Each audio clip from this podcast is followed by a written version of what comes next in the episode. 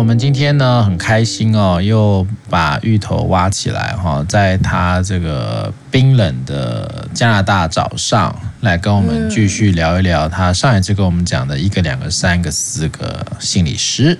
嗯，嗨，芋头。Hello，慧群，大家好，我是芋头，我现在在加拿大的蒙特楼这边的温度。到底下雪了没啊？早就下雪啦，哦、你没有看到窗外一片白茫茫？哦，以前我在波士顿的时候，把窗户打开就有冰箱的感觉。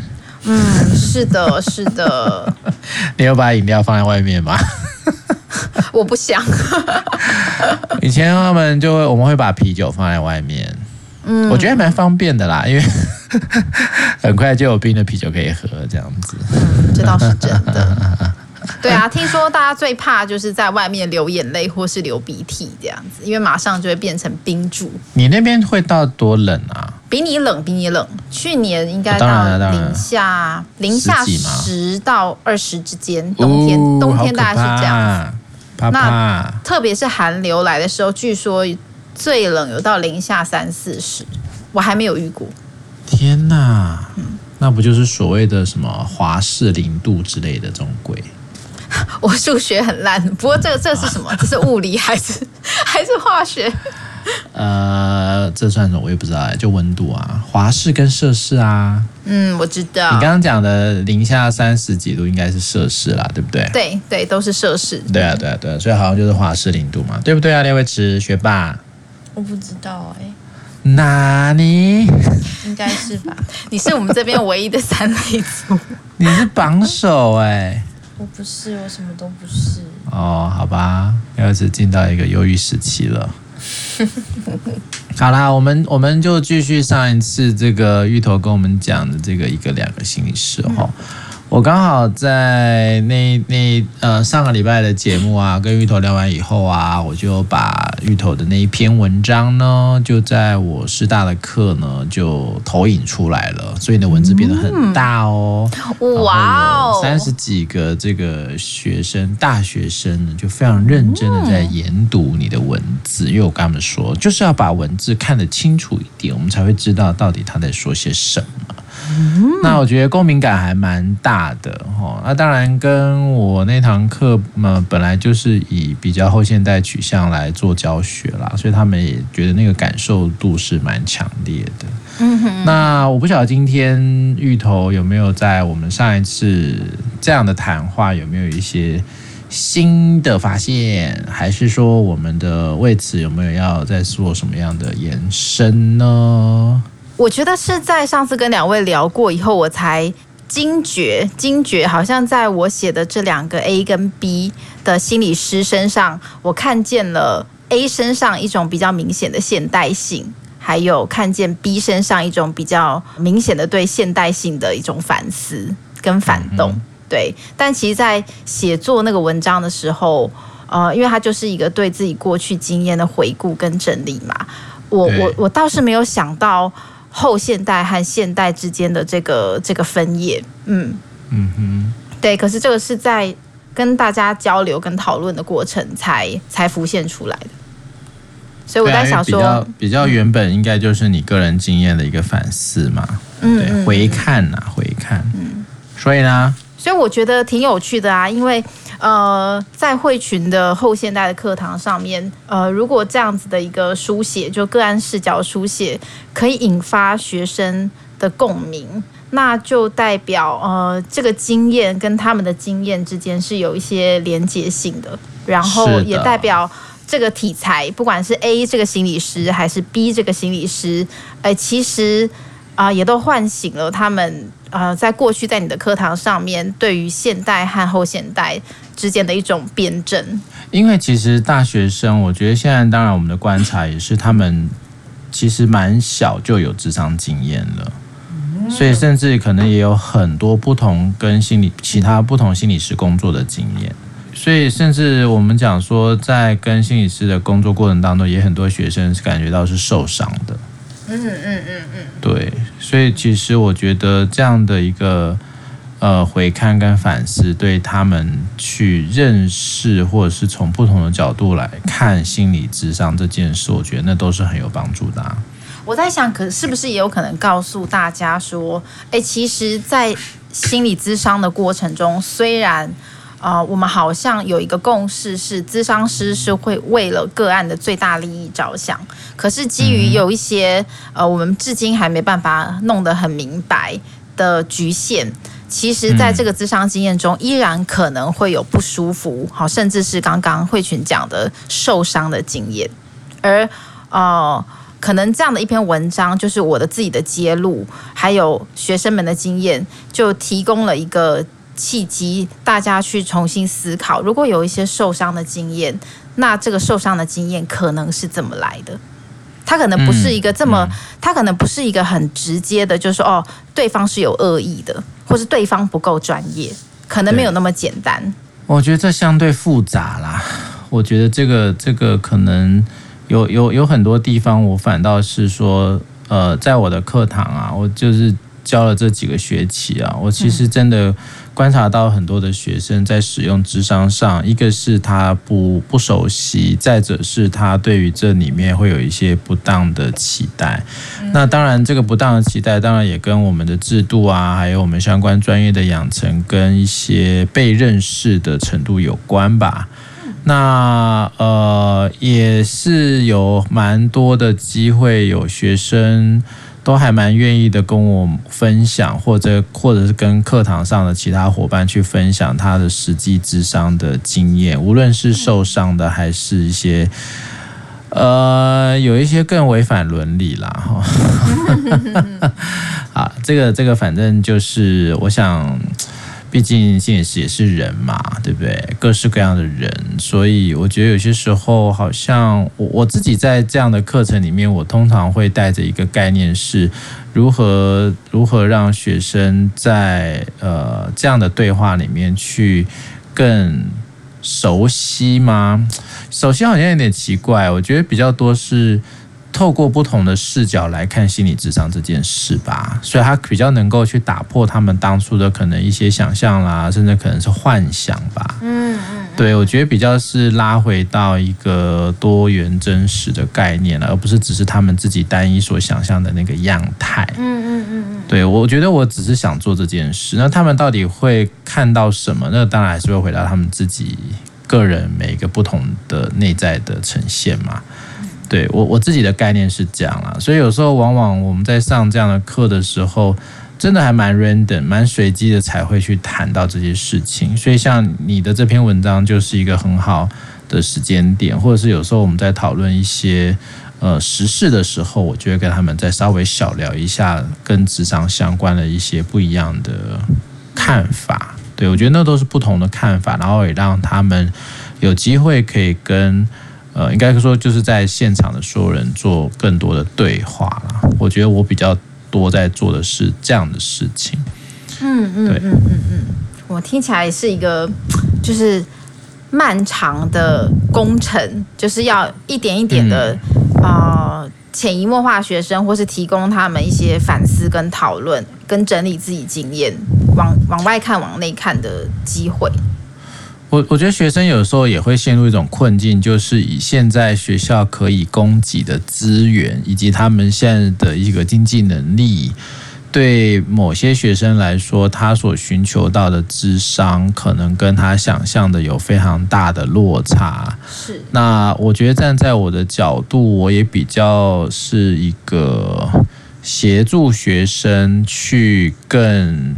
精确的寻求到他适合的智商的部分，对，或者是更小心的，不要让已发生的一些伤害再扩大，嗯，对，比较多啦。至少在这，哇，我这样上也上了大概一年，上了好好几个学期的课，我其实发现，对，因为即便是师大的学生，仍旧在这个过程，我认为还是非常非常脆弱，诶，就是在。接受这种相关专业服务的过程当中，嗯嗯嗯嗯，对，那我就想，哇，那其他的科系或其他大学的这些大学生是不是就会更惨呢？还是怎么样？对，所以其实我觉得，哎，好像真的不知道该怎么办，我也觉得有点无助。真的真的，赶快救我们！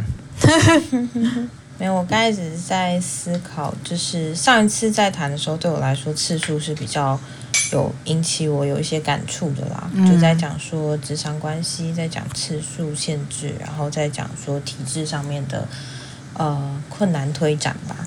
然后另外一个是在讲，刚刚你们在谈的是说，到底学生受到的服务或者他们可以得到的资源有哪些的时候，我也会有一种感触是，的确，并不是每个学校都会对职场有呃这么的在意。就我如果拿我就是在不同大专院校，就光心理师在不同。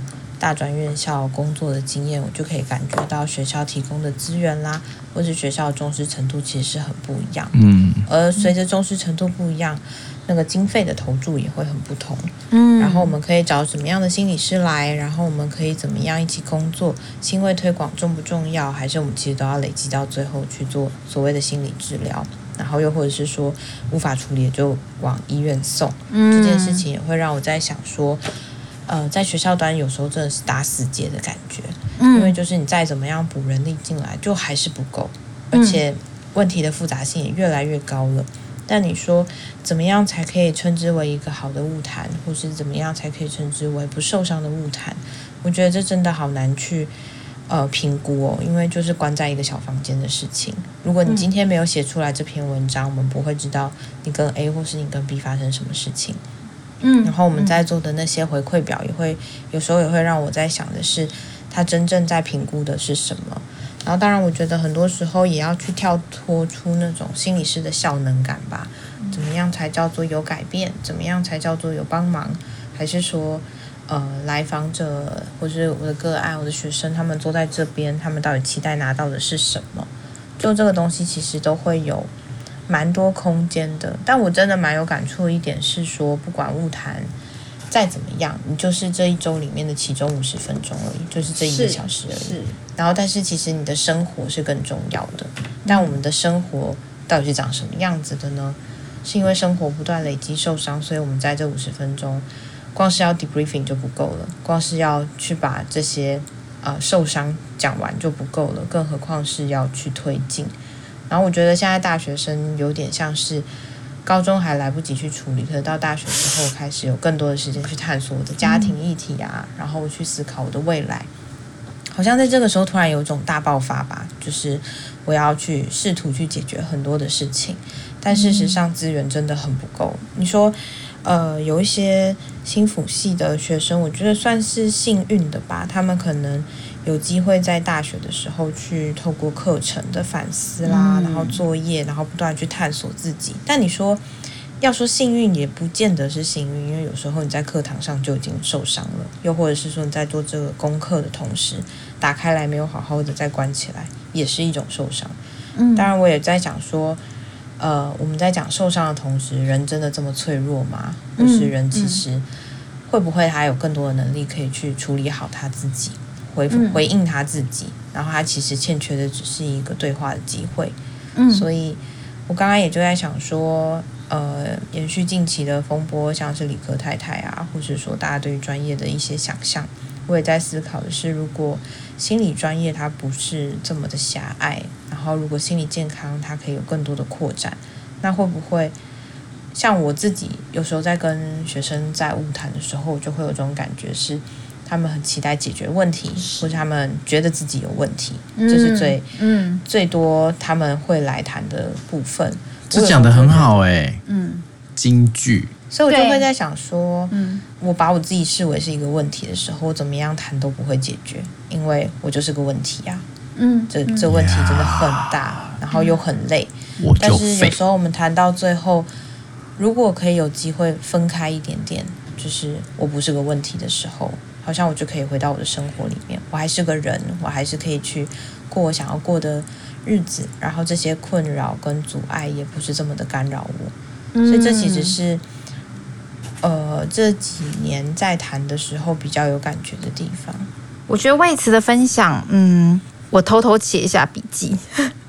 魏慈的分享其实让我很有感触，而且我笔记。我的笔记没办法卖钱，芋头太太笔记。好，就是魏慈刚刚分享，其实我觉得，呃，非常的回扣到我为什么会去写 A 跟 B 这两个心理师。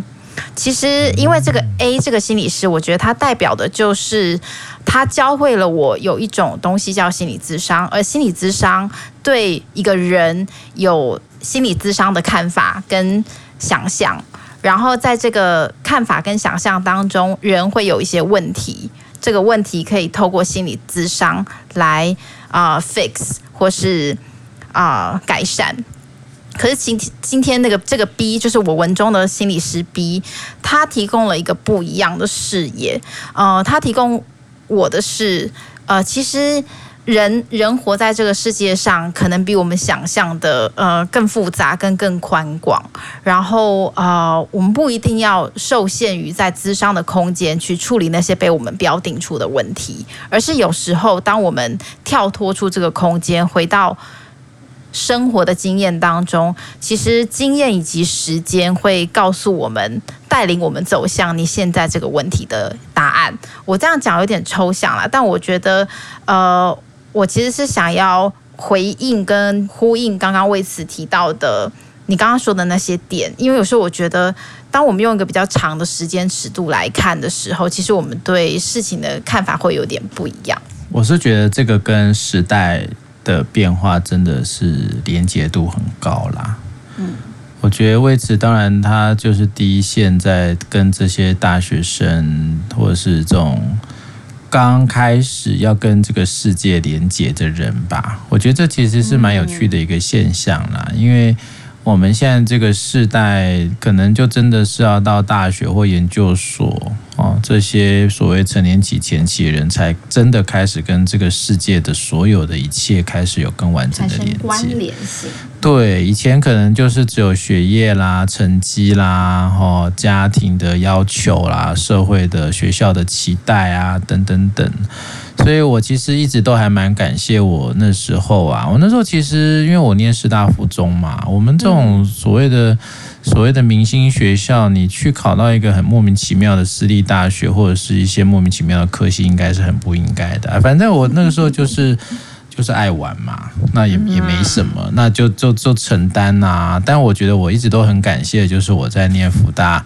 呃，心理复健系，现在就临床心理系。我觉得那四年啊，我还是一样玩嘛。但是，但是，就像刚刚魏师讲的，我比较真的就在那个大学的阶段，我有很多的机会去参与更多自我内在的整理，或者是各式各样呃理解，或者是说想办法去。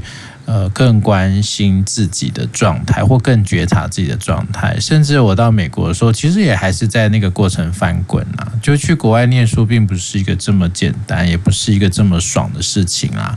还是有，尤其是我们念这个比较心理科系的，你仍旧是要不断去冲撞自己内心的那个原本的世界。但是我一直都在想，如果没有那个时候，无论是在福大还是我在美国。的这些学习或者是自我自我学习的这个经验的话，那我大概也不会成为现在的自己啦。我其实是比较感谢的是这些东西。那当然，你回看现在的这些学生们或现在的这些专业工作者，也许这样的一个呃体会反而是少的。因为你可能都是在受专业训练，你可能都在上什么 workshop，你可能都在学技术，或我们的学生可能都还是很烦恼，以后就业怎么办？台积电跑掉了怎么办？哦，或者说啊，我是不是去买个李克太太的讲义就好了？就是这个东西，其实对我来说，就就就是变化，那就是一个时代的变化。对啊，我、欸、我觉得这样看，我觉得慧群刚刚分享自己的成长经历里面有一个。呃，很重要的点叫做我就是混，然后这个我就是爱玩嘛，然后这个完了以后，我就明星学校的学生考上了一个呃私立大学的科系的这个后果，我就承担。我觉得你的话语里面，呃。你的这个这个这这段话里面，其实说出了一个这几年我观察台湾的青少年或是成年早期的这些人和整个集体社会比较缺少或是没有机会长出的一种能力，叫做被容许做选择，以及为自己所做的选择的结果负责。好，然后这个其实这这段话就是。呃西方的一个心理治疗。一直在强调的自主性，就是 autonomy，它的精神就是人要先有能够做自由选择的空间以及权利，并且为这个选择带来的后果能够自己去承担。而人本来就是在呃这样子的一个选择并承担的过程当中，慢慢认识自己是谁，以及自己和世界的关系，然后慢慢的长大。可是我们的，你刚刚提的非常好，就是我记得我大学在修青少年心理学的时候，我们的老师就告诉我们说，不要相信课本上面写的，因为那不符合台湾的实情。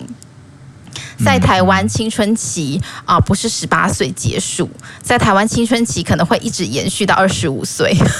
那我觉得现在可能更晚一点，这样子就是，所以你在学校的时间越长，你的青春期就结束的越晚。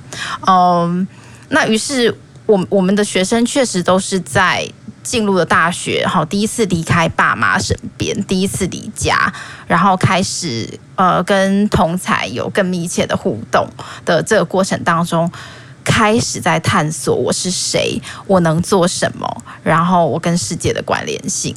嗯。那在这个探索的过程中，其实多样化是很重要的。所以，也许资商跟资商提供的一些成长工作是一个好的自我探索的培养皿，但同时，我们也不能够轻忽了咨商以外、专业心理咨商以外的其他探索的管道，就像慧群的社群，呃，就是你的这些搞社团的经验啊，或者说你一个人啊漂流腹肌海外的经验啊，对对对。没错，没错，甚至是打工的经验。像对我来讲，我觉得我第一次出国到了 Oregon，就是美国西岸那个地方。我最大的学习其实不是课堂上的学习，我最大的学习是我去啊、我们那个那间大学的最大的学生餐厅的厨房当 kitchen helper 的经验。所以我觉得这个经验让我就是直接就是从 embody 的体体验到。课本当中教我的什么是多元文化，然后什么是族群之间的 hierarchy，它就在一个小小的厨房里面体现出来了。对，所以我觉得这些经验本身的丰富性跟可以对一个人带来的改变以及冲击，其实是大大超出课本以及咨商室内的心理智商。我我我是觉得刚刚芋头讲的那个主体性啊，或者是能够做自由做选择。当然，我觉得那个在台湾，也许这样的比较东方华人思维这个部分，真的会被捆绑比较比较辛苦。所以我觉得那段时间对我来讲，我觉得那个就是在反复的挣扎跟冲撞的过程当中，才逐渐体会到那个部分。但反倒以以现在的状态来说，我反倒觉得那个空间是比较是更狭小的啊、哦，我非常同意。所以，所以我才会蛮常会跟我们其他的专业工作者或者是一些家长老师啊，我们通常都在讲说，以现在这样的一个时代啊，压缩的更紧，或者是更、嗯、呃速率效率更快，或更讲求绩效 KPI 这样的一个时代。好像就会变得是要去撑出一个空间啦，撑出一个空间，让孩子有机会可以在这里面有足够的可以承载的一个时间点，那他也才有机会慢慢把我们刚刚前面所讲的，那你选择了你要去承担或你要怎么样，你如果没有那个空间给他，他根本没有办法去做各种的化学变化吧，或没有办法做任何的。弹性的调整，那就很危险，因为在这种没有弹性的情况底下，真的就会走到一个比较绝望的一个一个状态。所以，所以我我个人的理解是，那个空间以现在现在的时代来说，是真的非常的少，甚至我想。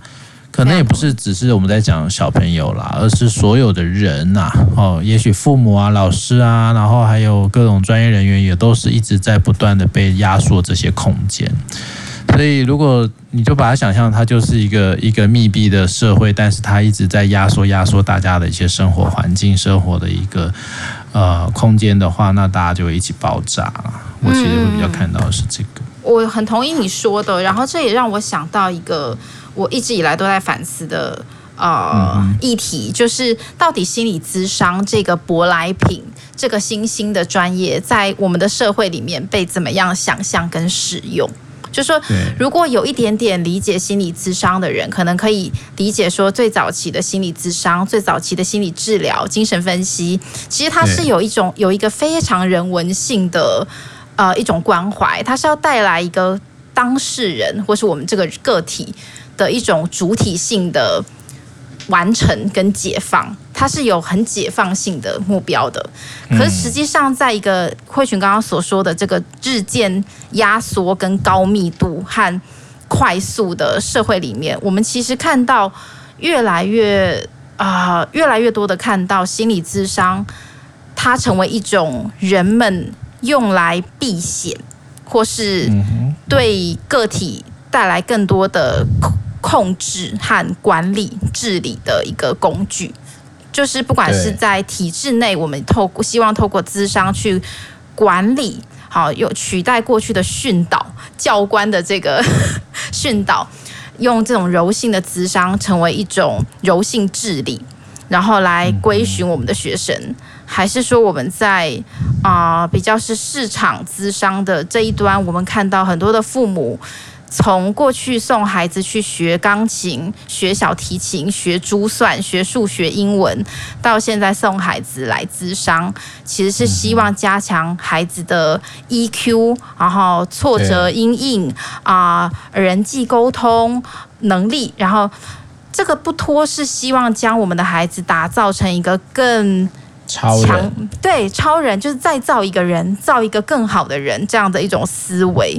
但其实我觉得慧群刚刚提的一个关键点就是，其实人的速成，一个人真正的养成啊、呃，就是得在一种模糊跟没有特定目标、碰碰撞撞、磕磕碰碰的空空间里面去打滚出来。对，他他很难透过我们这种先预。预先设定一个目标，然后选择适当的工具，嗯、呃，然后去打磨，呃，就可以造出一个我们想要的人。那样打磨出来的人，可能比我们当初所期待的更加脆弱。对，这就有点像是可能。在少子化啦，或者是在这种什么虎爸虎妈啦，然后这个很传统嘛，我不要我的小孩什么什么输在起跑点，甚至我根本就是要直接把它放到终点啊，这 个这个。对，就像就像刚刚芋头讲的，无论是智商还是什么，其实家长我们常常要跟家长拔河啊，嗯，或者我们要非常的能够有这个本事去安顿家长的一些、嗯、呃内在的焦虑嘛，因为因为这个毕竟很多时候，尤其我们在做青少年儿童的时候。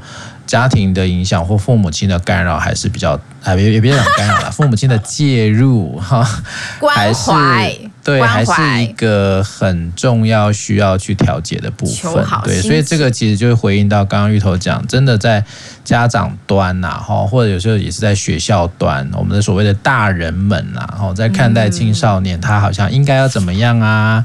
哦，他怎么会这样呢？他应该要更好，什么什么什么之类的。这也是有时候，当然这个就会变成是。呃，投给投放给心理师专业工作者的一个期待嘛，嗯、哦，所以这个就会变成是，呃，我们也会要好好的跟他们去安顿他们的心情啦，对。但我觉得这实在是对很多的孩子来讲，他一直也都可能觉得，为什么我一定要按照你们的方式前进？嗯，那很多时候就会被威胁啊，甚至他就告诉你说，现在的时代环境就是这么的差，对。所以这个你看也跟。跟整体的社会或世界的变迁，这是没有办法脱离关系的啦。对，所以你看以前那个时代，大家只要说啊吃饱啊穿暖就好啦。现在不是诶，现在还要你什么高富帅啊赚大钱啊什么开跑车啊什么，这才叫做好。所以那个好的定义也在变迁当中，而且越变是压力越大的。真的真的。廖心理师，刚刚在听的时候就蛮有感觉，是关于玩的部分吧？就在想的是说，你也玩不少啊。现在哎，还好，就意思是说，我们现在其实都没有空间可以玩了。不管是工作、学生的时候、成长的过程，然后或者是说，就是在台湾，好像你身为人，你就是有太多的使命跟责任，然后所以你刚才在谈选择的时候，我也在想，如果我们连玩的机会都没有了，那怎么会知道我们在拼命追寻的是什么？嗯，然后也会有一种感触是，呃，虽然我们刚刚在谈大环境啊，然后在谈就是人要解决问题这件事情，但我刚刚也在想，好像在我们这个专业里面，也渐渐的变成了这个样子。就是好像有太多的招式需要学，嗯，然后你可能要赶快的去把你自己丰富起来，变成一个够专业的人。是的，然后你要听听得懂他说的话，然后再用更艰深的话再回应他。就我觉得那里面是有太多的不日常，然后太多的好像我比你更好，我知道怎么样才会好。嗯，然后我其实就在想，当我们就是。把这样子的心理师一代又一代的制造出来之后，嗯、因为他们也没有享受过玩的过程，或者他们在这个专业学习的过程就已经是一种不断被压缩跟不断被、嗯、呃压榨到没有空间的状况。那到底我们制造出来的心理师是一个什么样的心理师？嗯，又或者是以后 AI 其实也可以取代我们呐、啊？因为我们只要照表操课就好，听起来所以说好像是类似像这样的话语。就可以把就是误谈完成了，嗯、然后也可能会假设对面的那个人就是要呃说一些，或者他们只是需要得到一个解放。所以我其实刚刚在想的是，除了呃家长不愿放手之外，某部分心理师也不愿放手，嗯，就是那个不愿放手，不相信他们可以好好的过日子，嗯、不相信他们会。能够找出属于自己的方式，而是我总是要用一种方式，是我说的才是对的。我应该会告诉你更好的方案，你会过一个更好的人生。嗯，但其实我们谁都没有办法打包票啊！我给你这个方法就会是最好的方法，嗯，又或者是我永远不可能去帮你过你的人生。嗯，太棒了，对，太棒了。为此最后讲的这些东西，其实就让我想起了我文中的那个 B 的心理师。其实很多的时候。呃，当我们当我们在事后诸葛的去想说啊，为什么我们这个世界没有更多的 B 这样的心理师？其实我们更要自问的是，其实我们这个环境就是在生产很多很多的追求标准答案的人，不只是心理师、学生啊、各个专业，然后老师、家长，因为我们的社会都在追求一个保障吧，或安全感吧。没错。所以有时候心理师，尤其一个，我想那个后现代的心理师会更需要跳脱哈，比较在这个整体都是以现代主义的氛围来营造的一个社会啦，所以这才会是比较辛苦的地方，或者是，是。但我觉得有点像是这叫做什么？众人皆醉我独醒，有时候是有点点孤单的哈，有时候是会有点寂寞的。但我想，呃。我自己的经验啦，看了这么多年，我觉得自己能够，呃，更有一个方式是如何用后现代的方式活在现代主义的社会里啦。我觉得这也是一个很重要的生存能力，对不对？嗯，没错，同意，因为因为他已经孤单的活很久了，嗯，好可怜，没有啊，因为。就是这样子被荼毒啊，或是你就是某个部分，你也是在一个很狭小的空间里面。毕竟我们就是小众嘛，后现代就是很小众。哦，五斗米折腰。嗯，但我觉得能够撑出空间，或是能够载浮载沉，也是一种能力啊。对啊。哇，超乐观的。嗯，真的很不容易。我觉得廖一慈真的有很强烈的进化。哇哦，什么意思？应该说，这个腰应该已经折得差不多吧？应该已经断了，断了之后就无所谓了。哦，不要这样子，不要这样子。好啦，我真的是，欸、我真的很好奇耶，因为呃，在一个这么强调招式跟有形的社会里面，无招如何胜有招，或者说无招如何生存？哦，我们也没有无招啊！你看幺六位置怎么无招？他的眉毛这么有戏。哦，当然是要用很多的招式来包装自己的没有招式。而且我觉得有时候高深哦，这些互动里面，你有时候要放下一些自己的执念。当然，你要告诉自己说，我执。对啊，你要告诉自己说，走这条路本来就不容易啊，然后又或者是要跟别人产生对话，本身就不容易。当然，我有时候也会很任性的就不合作呀，不后现代啊，然后就还是会大肆抱怨啊，就是我还是会有很不好的想法，类似像这种。可是我也要允许那些存在，因为那样我才可以走得下去。不然我应该一下下我就会停下来，我就不想再继续走。哇哦！好好真实的回应啊！对呀、啊，抱怨是很重要的东西呢。是的，是的，是的，是的，是的，是的。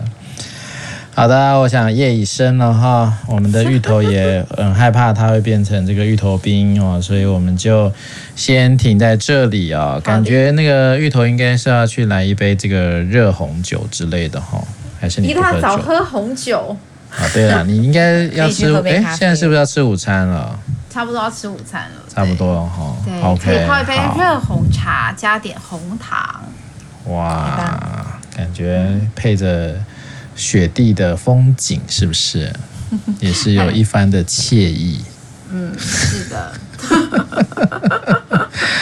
好啦，再次感谢我们的芋头来到我们的现场，那我们就下次再会喽，拜拜。好的，拜拜。